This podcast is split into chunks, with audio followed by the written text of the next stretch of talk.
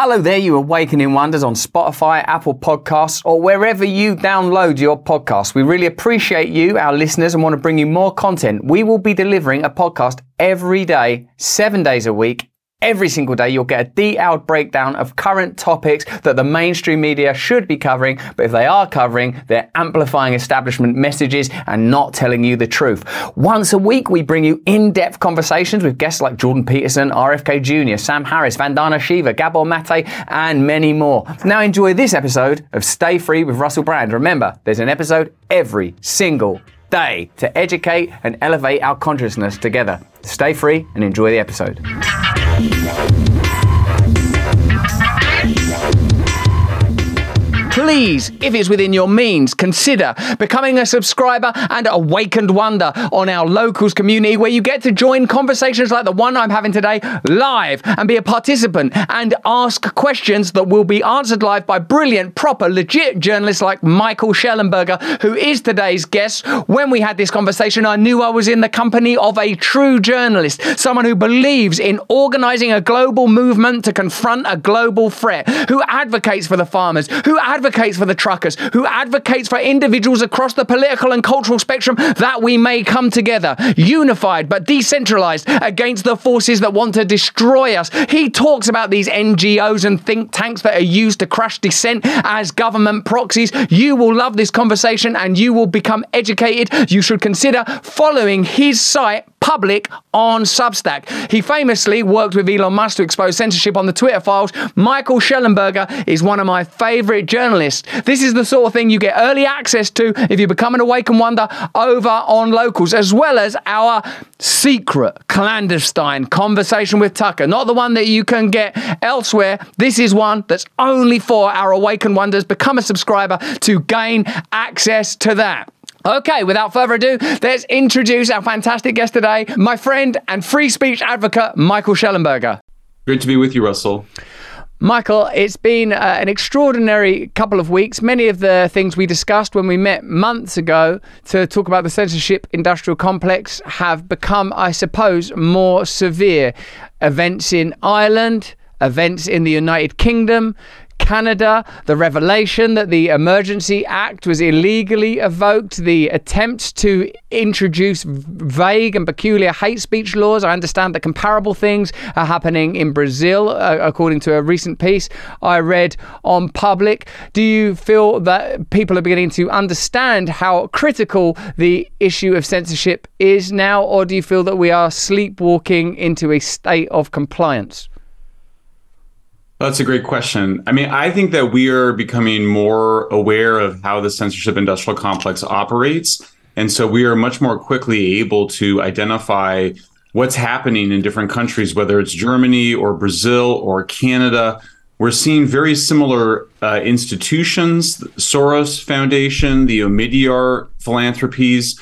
We see intelligence agencies, the FBI, for example, uh, showed up in Brazil in this analysis of Brazil we see them engaging in very similar behaviors, seeking to demonize ordinary folks with very reasonable demands, whether it's Canadian truckers or German farmers, as far right, which is basically code for calling them Nazis. Mm-hmm. And these are people that are demanding things like, you know, these farmers in Germany make less money than the average German citizen, and they're protesting an increase in energy costs. That's a concern that most Germans share. And so you see this effort to sort of demonize them. They use similar tactics. They'll they'll say, "Oh, we discovered some internal messages on Telegram, and we found that they were involved in COVID, you know, denialism and Russian disinformation."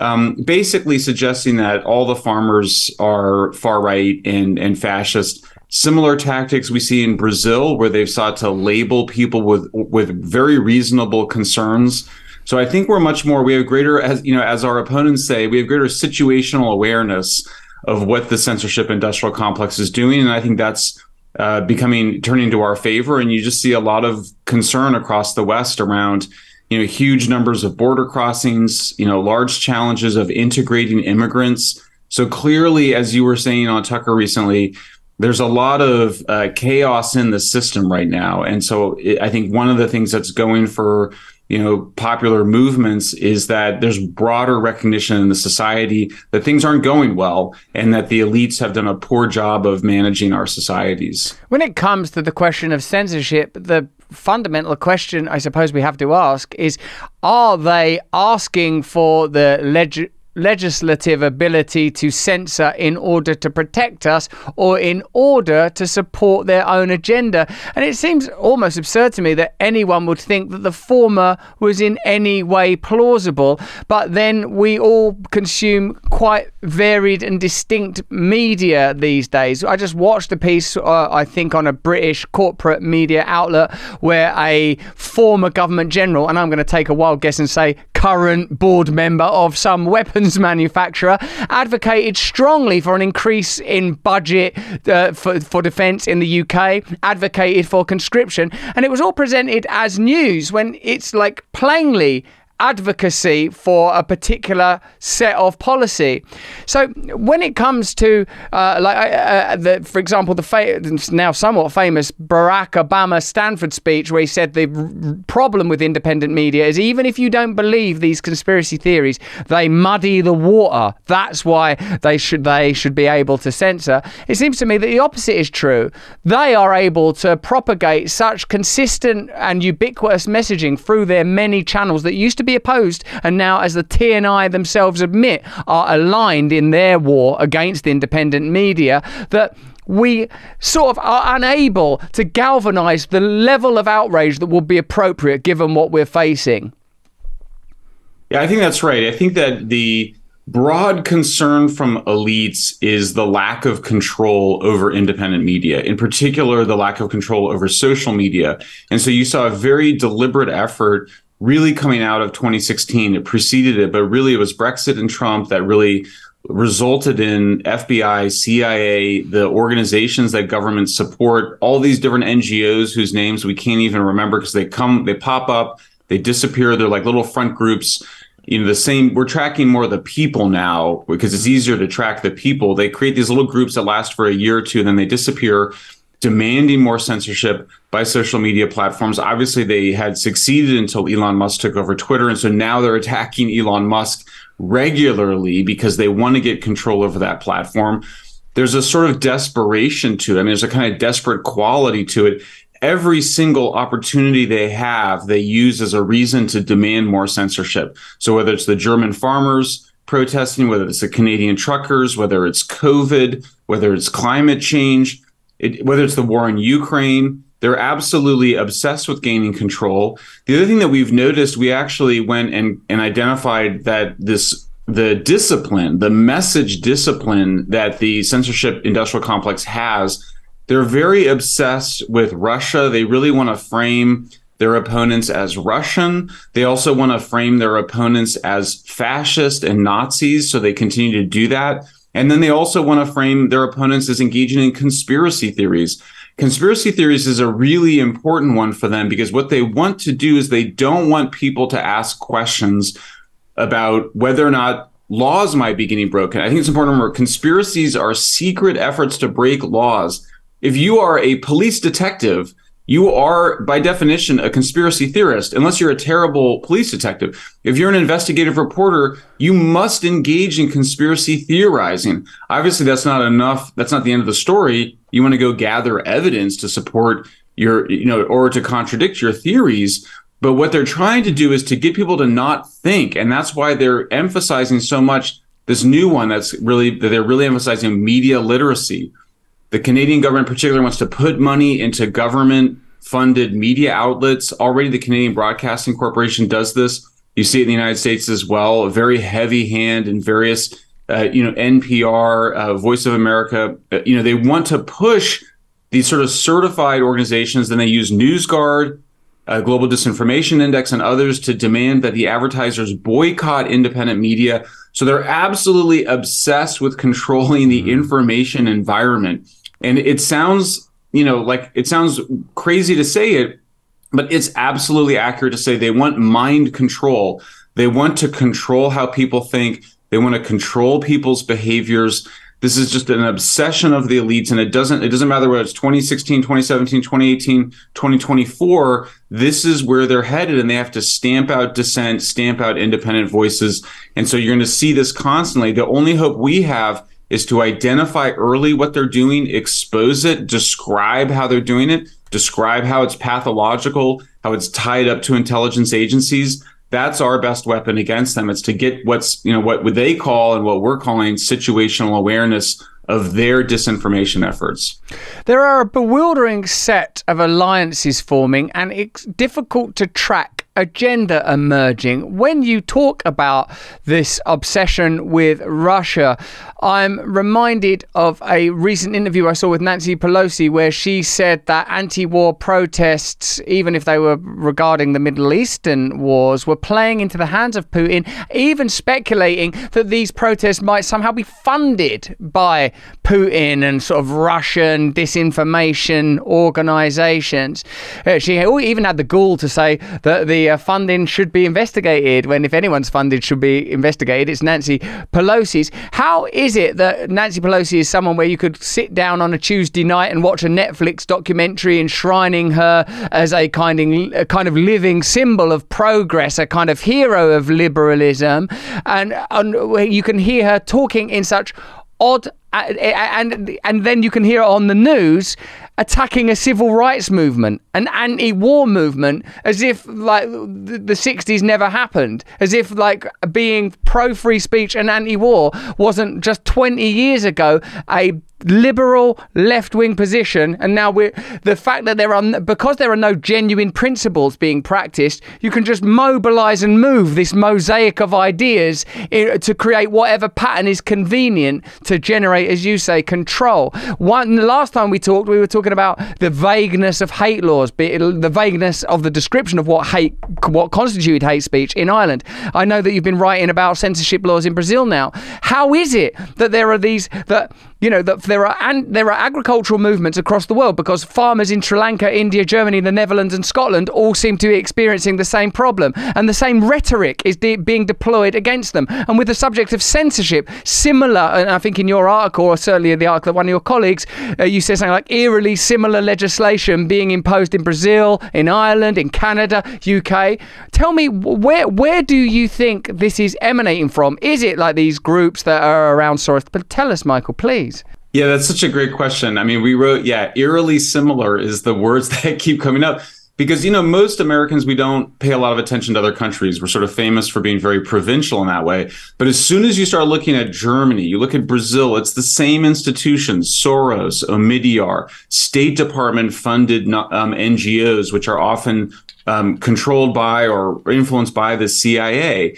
The CIA used to try to control and overthrow governments using labor unions. As labor unions have declined, it's now NGOs. So you see people clearly with very strong connections to the intelligence um, community, whether working directly for them or funded through various um, NGOs or philanthropies, doing the work of intelligence community. So yeah, I mean, there's a sense of a kind of you know dark energy that you you can't see it, but it's sort of its effects are visible in all these different places, and they and they talk in the same ways. You mentioned a really the, the hate speech one is another one. I mean, so you sort of have Russia. They say the messages are very disciplined. It's like Russia, far right, or Nazi or fascist. Um, they also talk about uh, undermining democracy, and then the other one is hate speech. Well, hate is a completely subjective uh, issue. It's just mm-hmm. your interpretation of somebody uh, is angry or somebody says, I think we're having trouble absorbing all the immigrants that we've been, uh, you know, the, the fourfold increase of border crossings in the United States. I mean, that's something that very progressive Democrat mayors of Chicago and New York are raising the alarm about. Well, are those, are they filled with hate? If I say so, yes, and then they should be censored.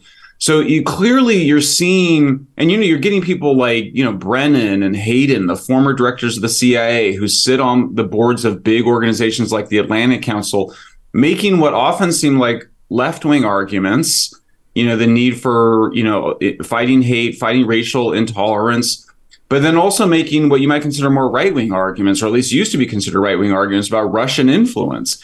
And I think that these messages are not, it's not accidental I point out at one of the articles, we point out that there's other arguments you could make against populism, since these are fundamentally counter populist movements. You might say that populism is inefficient, that globalization is better for the economy. But what's so interesting is they're not making that argument. They're really wanting to focus on these deeper messages. And I think it's because they have decided that they're doing particular work with particular constituencies. So I think that the Russia framing actually it's really aimed at people that are traditionally on the right, since the Russians have been demonized for so long. You see the never Trump Republicans often using that. I think that the anti hate speech stuff is aimed at the left. You know, so I think you get these different messages aimed at different groups.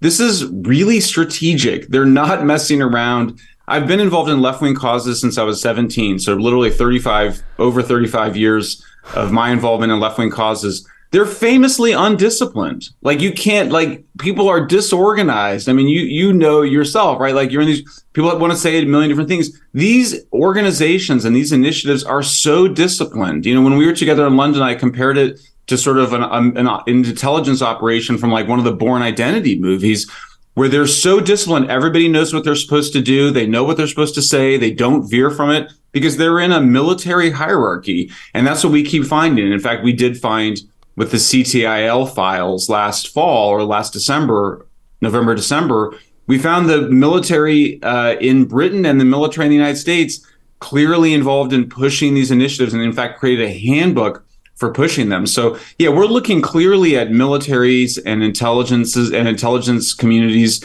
working together around the world, particularly through the Five Eyes English speaking nations, but also Brazil, to basically push the same strategies of censorship and disinformation, the same institutions.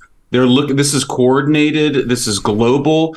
It's very, very dangerous because obviously we're at a disadvantage uh, given our limited resources against all of the major governments of the world. In fact, our only alter- our only option is popular uprising, mass disobedience, simultaneous awakening. I'm very interested in these um, temporary, almost pop up agencies that are used to by governments as proxies to crush dissent.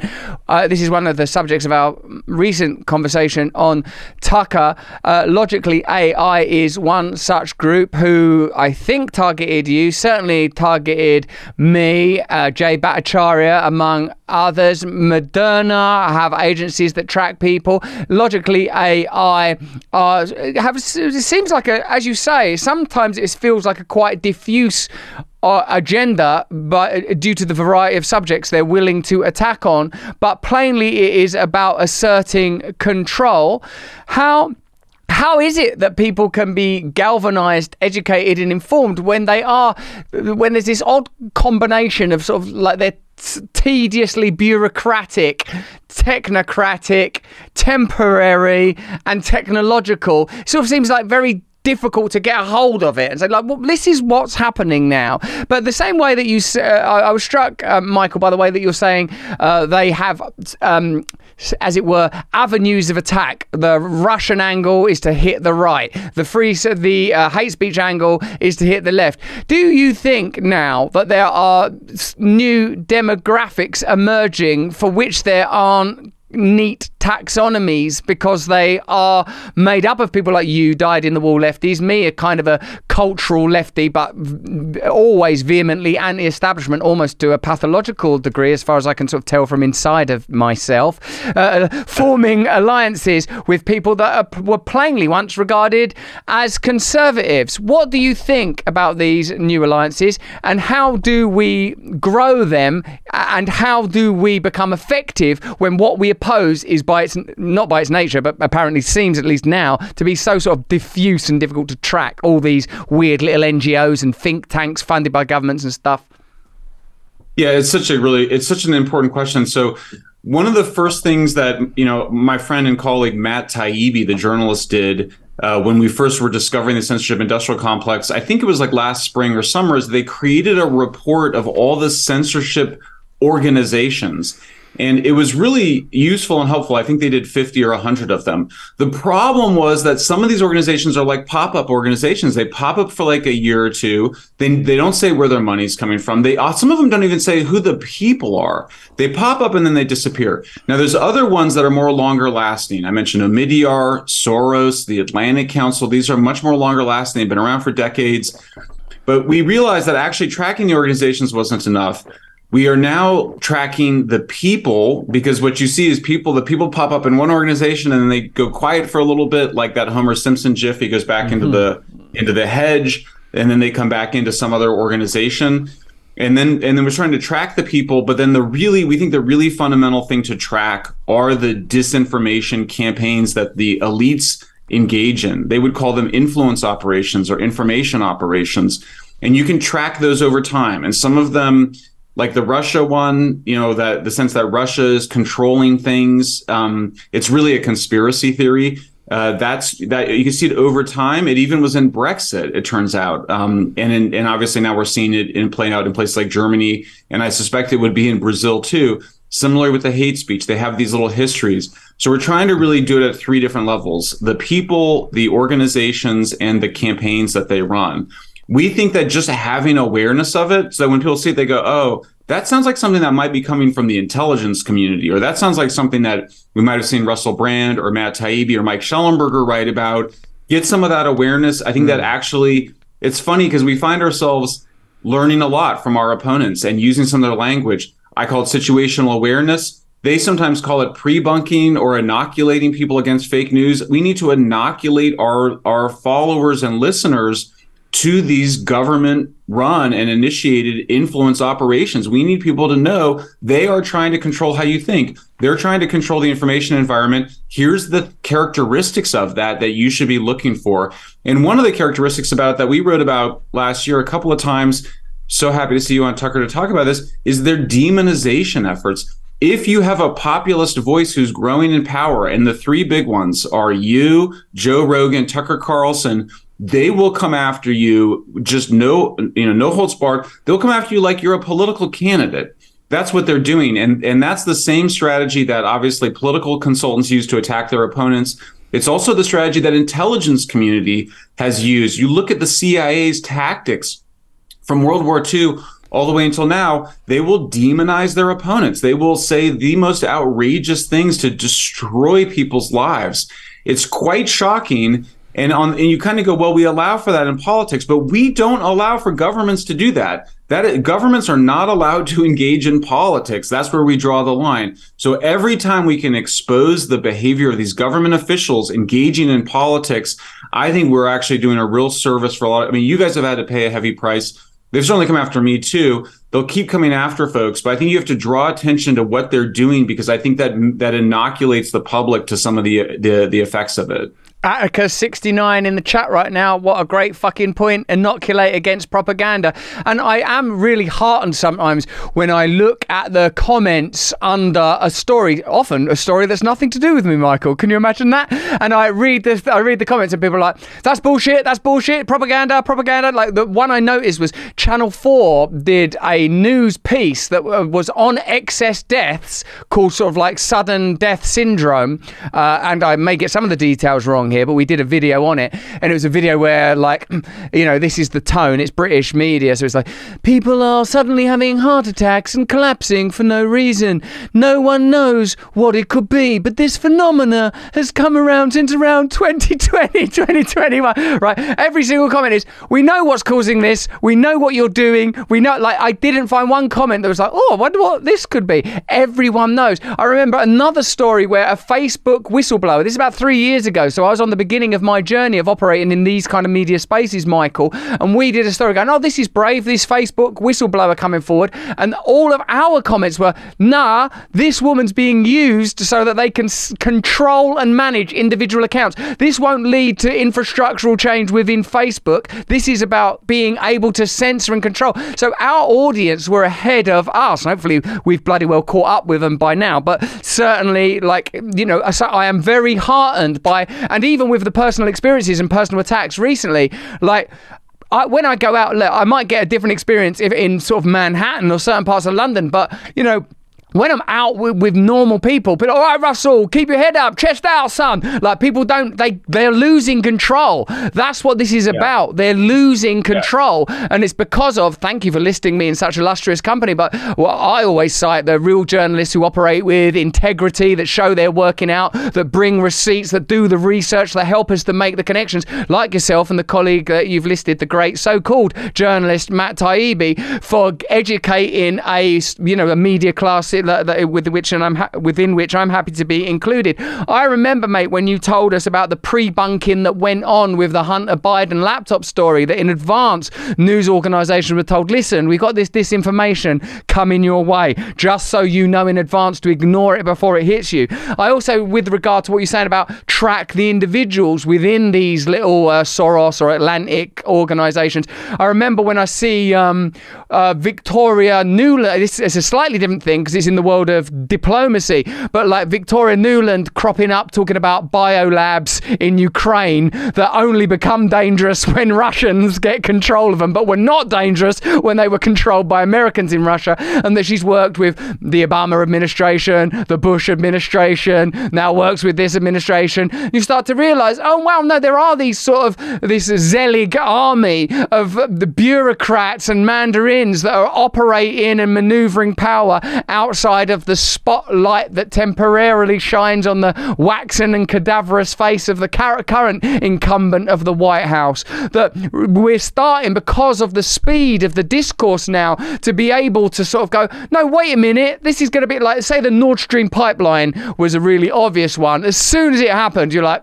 fuck off and like they couldn't even keep pace with the with the opposition and dissent yes yeah, I think that's totally, those are all great examples. I mean, there's definitely something going on with Russia I don't totally understand. We've talked, you talked about that earlier in our conversation. You talked about how Obama goes and gives a speech one week before they, in 20, early 2022, before they announced the Disinformation Governance Board in the United States, one week, clearly preparing the conversation for that introduction. He does it at Stanford with the former Russia ambassador named Michael McFaul who works for Michael McFaul, the Stanford Internet Observatory, which is one of the main censorship organizations, a former CIA fellow who's really runs it, offer, you know, who was working with Obama. So, you know, she was supposedly just, oh, I'm just an ordinary tech executive, suddenly found herself fighting, fighting ISIS, you know, and in the White House with Obama. I mean, clearly an intelligence operative. So you see clearly something going on with Russia there there's a strategy to use Russia in some geopolitical sense that I don't think I've completely come to understand. I think some of it has to do with they want to label domestic populists, people like you or people, you know, Trump supporters in particular, but even we saw with Brexit, they want to label populists as foreigners. It's quite brilliant because of course the famous political advice from Karl Rove, who was George W. Bush's political consultant, he said attack your opponent's strength well, so what they're doing is they're saying that populism is foreign. It's really quite amazing. So they're saying you're not actual, there's no actual domestic support for these populists. It's foreign. There's some sort of mysterious connection mm-hmm. to Russians. Oh, it's Russian to Rudy Giuliani. It's somehow connected to Russian disinformation, Hunter Biden's laptop. And like you were saying, this is, I mean, this, I say it's, first of all, it's illegal Okay, it's an it's secretive. That means it's a conspiracy. The Hunter Biden laptop, the FBI had it in 2019, December 2019. They then did a pre-bunking operation in the summer of 2020, clearly knowing that this laptop is going to be made public in some way before the election. So you have the weaponization of government agencies as well as supposedly non-governmental organizations like Aspen Institute to manipulate the press. Um, Sorry, there's a thumbs up on automatically on my screen. I like uh, it. but but I think that yeah, I mean, so we're now seeing it all all over the place. We see January sixth. I mean, this this is crazy what we're discovering on January sixth.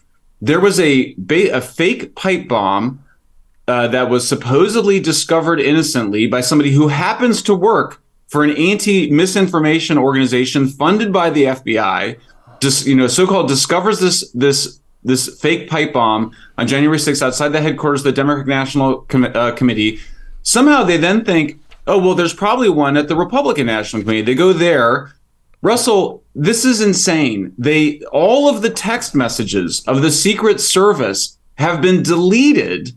All of the cell phone uh, data that would cover the person that they have on video supposedly planting the bomb has been corrupted and the vi- and we don't and the videos are sort of su- suddenly missing so you're you we have the FBI the Capitol Police and the Secret Service involved in a huge cover up and potentially participating in the actual creation of the fake bombs in the first place. This is sinister at a whole other level. I mean, this that's probably one of the biggest things we've discovered. We haven't even had a chance to talk about it yet, but for us, the the orchestration of January 6th to make it look like it was an attempt to overthrow the government as opposed to what it was, which was the withdrawing of security, the holding back of the National Guard, the construction of a fake bomb hoax, and the participation and the continued cover up by our government agencies. I think it's one of the biggest scandals in American political life ever, not just in the last few years. How does it make you feel to have to discuss that in uh, legitimate and empirical terms when if you were to put on MSNBC, that would be used almost as the bullseye of MAGA.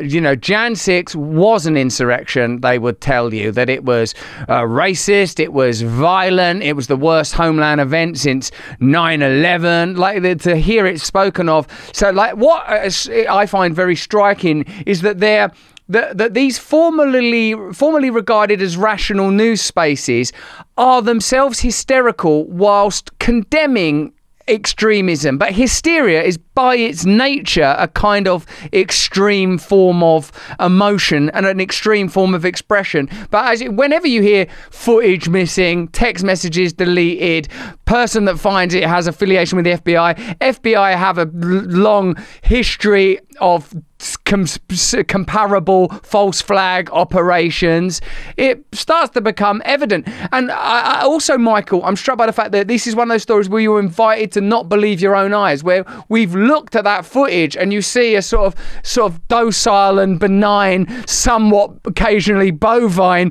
population traipsing through hallways, as Norm Macdonald, God rest his eternal soul, pointed out, often behind the velvet ropes. Like that, these are it's we're being invited to participate in a plain illusion, and yes. and we're the ones that are gaslit as nut jobs and extremists. Um, indeed, that's what Tucker pointed out about the participation of voices like my own, and I expect he would extend that to you as people that have a degree of cultural capital or credibility in spaces that are beyond conservatism or what would be known as the right are particularly loathed and likely to be subject to attack because we reach audiences that are, dem- demographically meaningful.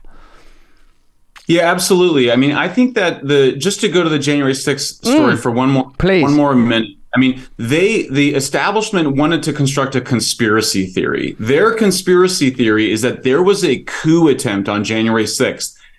There, there the evidence all showed the opposite. That you have Trump telling people to go home. You know, he's literally goes on video and records a video saying "Go home."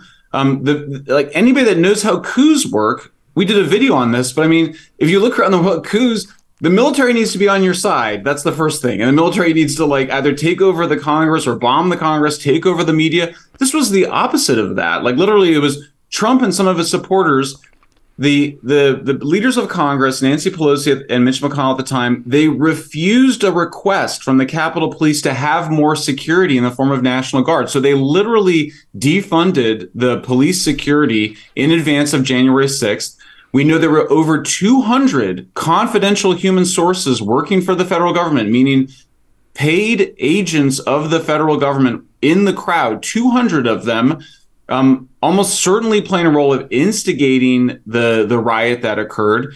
You then had um, this fake bomb attempt. You had them, them covering up all of the data that might allow you to go to the perpetrator. Maybe the craziest part of this, Russell, is that the FBI claimed that the bomb um, almost killed the the vice president elect Kamala Harris, who was visiting the DNC at the time. Literally, you have if you're Kamala Harris, you would be making a lot of noise about how I was almost killed by a bomb from MAGA Republicans. She doesn't say anything about it. In fact, we we don't even know that Kamala Harris is at the DNC until months later. Why would they be hiding that? The reason that they were hiding that is we think um, our speculation can't prove it yet, is that they didn't know that she was going to go to the DNC. So she goes to the last, she goes kind of unexpectedly, goes there. Um, the bomb is there, and they don't make a big deal of it because they don't want to make a big deal of the fact that there was potentially an assassination attempt on the vice president because of course there wasn't mm. this was all part of the theater that they were constructing so there are big holes in it i mean it was interesting the washington post did do a big story about how the secret service lost all of the all of the text messaging data between its agents on January 6th. So there are certain flaws in their story. I think that I think that things are falling apart. You know, a year ago I came on your show and I pointed out that you know, basically you and Glenn Beck had killed the World Economic Forum because no heads of state wanted to go anymore. Uh, kind of same thing this year. Not a lot of people wanted to go. World Economic Forum gets up there and they say, "Oh, the big problem is misinformation, other people disagreeing with us online." It, it didn't have the impact it did. You see that you, Joe Rogan, Tucker Carlson are bigger than ever. Our journalism is reaching more people than ever. So I do think that the establishment is in a state of of panic and they're not really sure what to do. The, I think the big event we, we haven't talked about, but obviously is hanging over all this is that Elon Musk made Twitter turn it into X, made it a free speech platform. So now actually you can get true information out there that really we weren't able to do before. So I think we are headed for a period of, of significant change and, and potentially chaos now that people are allowed to actually hear opinion, hear and get information that they weren't allowed to get just a year and a half ago. Yet we still have growing support for censorship by government and big tech uh, in accompaniment to these censorship laws that are being lobbied for or passed around the world. Th- this is um, this Pew Research. Can you talk us through the, the that story, Michael? The graph that you posted showing public support. Do you think is legitimate? And if so, how do we oppose it and alter that growing public support? Well, we call this the the most terrifying graph in the world, and I point out that there's other terrifying graphs. There's this graph showing a quadrupling of border crossings in the United States. By the way, very similar numbers uh, into Western Europe. Uh, we also point out the rise in drug deaths from 20,000 in the year 2000 to 122,000 last year. It's absolutely unconscionable. But I think that maybe the scariest is that Pew graph that asks people whether they would support government involvement in censoring speech online. There's a, a, significant increase in the general population, but when you break it down, there was basically no change in support among Republicans for censorship. I think it was in the low 30%.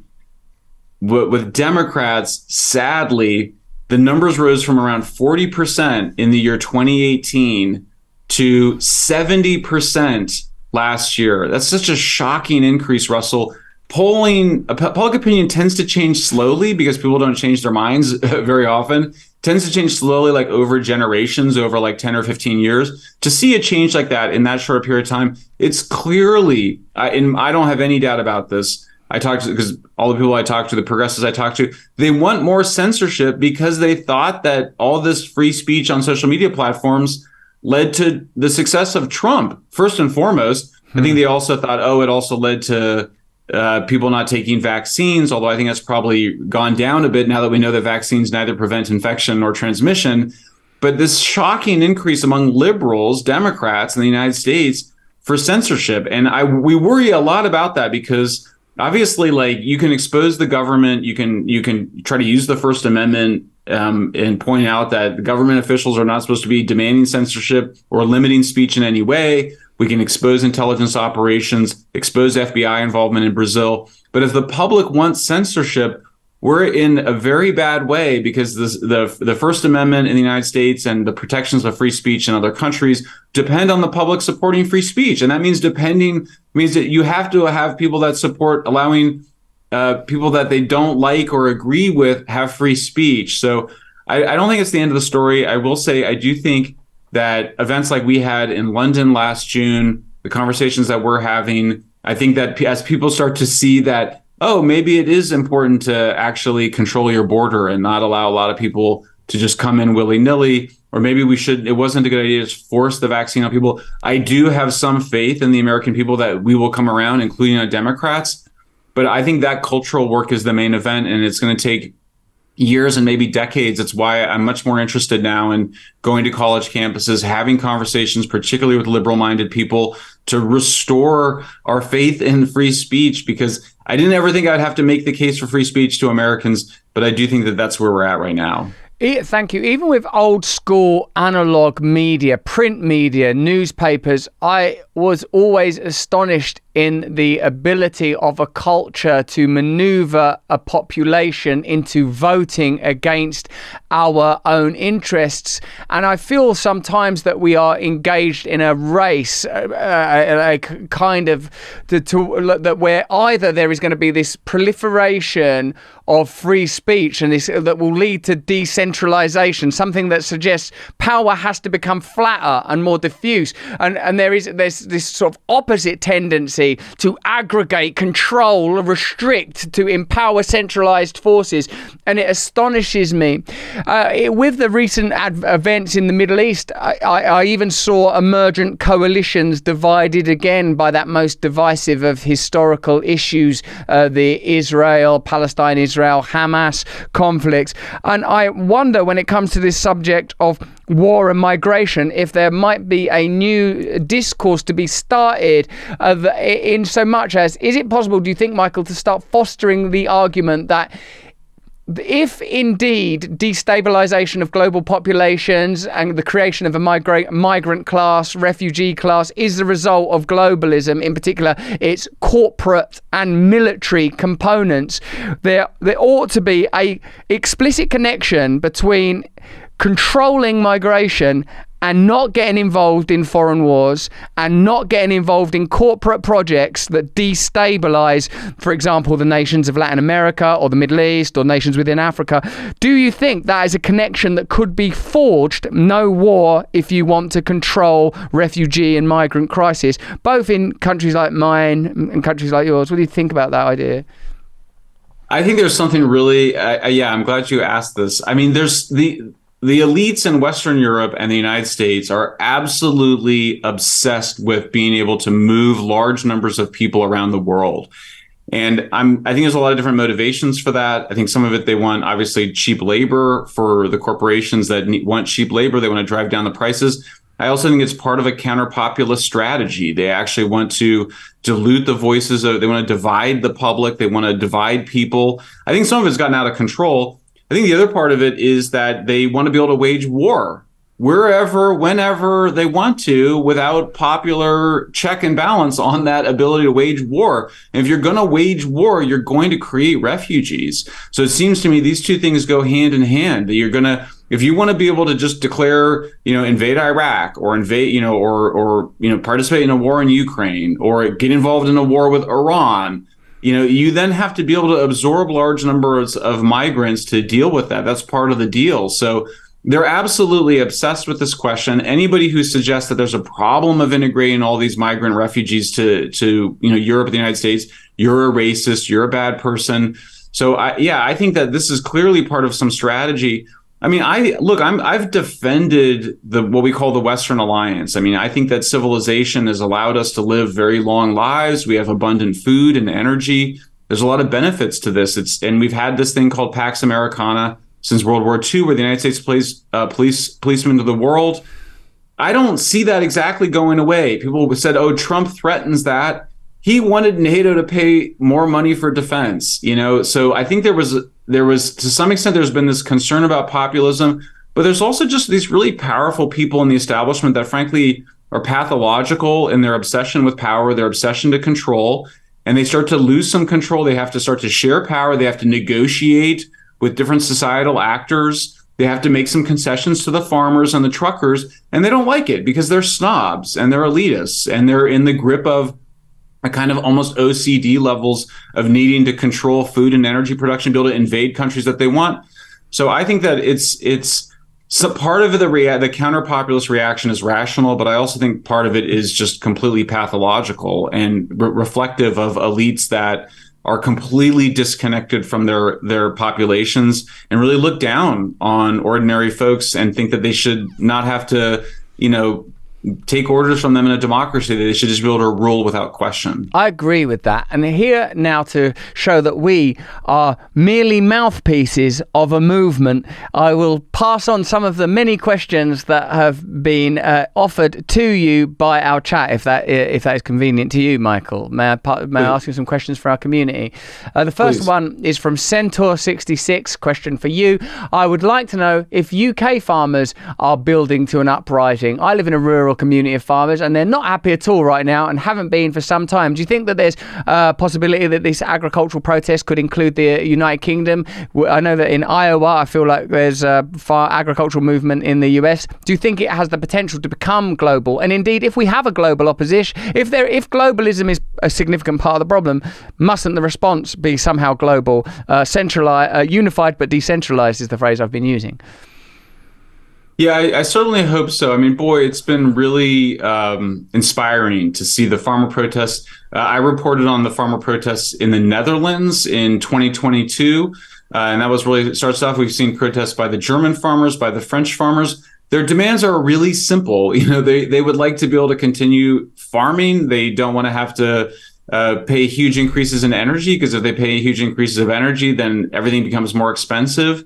So I think these are very reasonable demands. I don't know what the situation is with British farmers, but certainly I think farmers have played a really important role in putting a check on global elites. The other thing global elites want to be able to do is, of course, move food around the world however they please. And I think there's just real questions around the benefits of that. I think that there have been benefits, and certainly some poor countries have benefited, but I also think there's consequences domestically, and and we have to have some I think as part of this is also just the disrespect that elites have for farmers. They look down on them. They they're just clearly really snobby. They take them for granted, and yet it, without farmers, obviously there is no food, there is no civilization. All of our wealth, our ability for most of us to not farm, has depended on farmers continuing to innovate and to and to use technology and to produce more food on less land that also protects the environment. So I think it's great. I would love to see the British farmers join that worldwide uprising. Uh, thank you. Uh, what uh, on a related topic? What do you think, Michael? Ask Anchor one one one zero uh, about the ongoing protests against right wing opposition in Germany. These protests are mainly organised by the government itself and NGOs. Is it a distraction so that people forget about farmers' protests? Are you familiar with that story? Yeah, so we just published a, a really interesting article by a German uh, journalist where he talks about how one of these so-called fact-checking organizations it's really clearly uh, looks to us like a government cutout or a front group. It's called Correctiv. Uh, the head of it basically attacked the farmers in Germany as far right, Russian influence, COVID, all, all the stuff that you would imagine.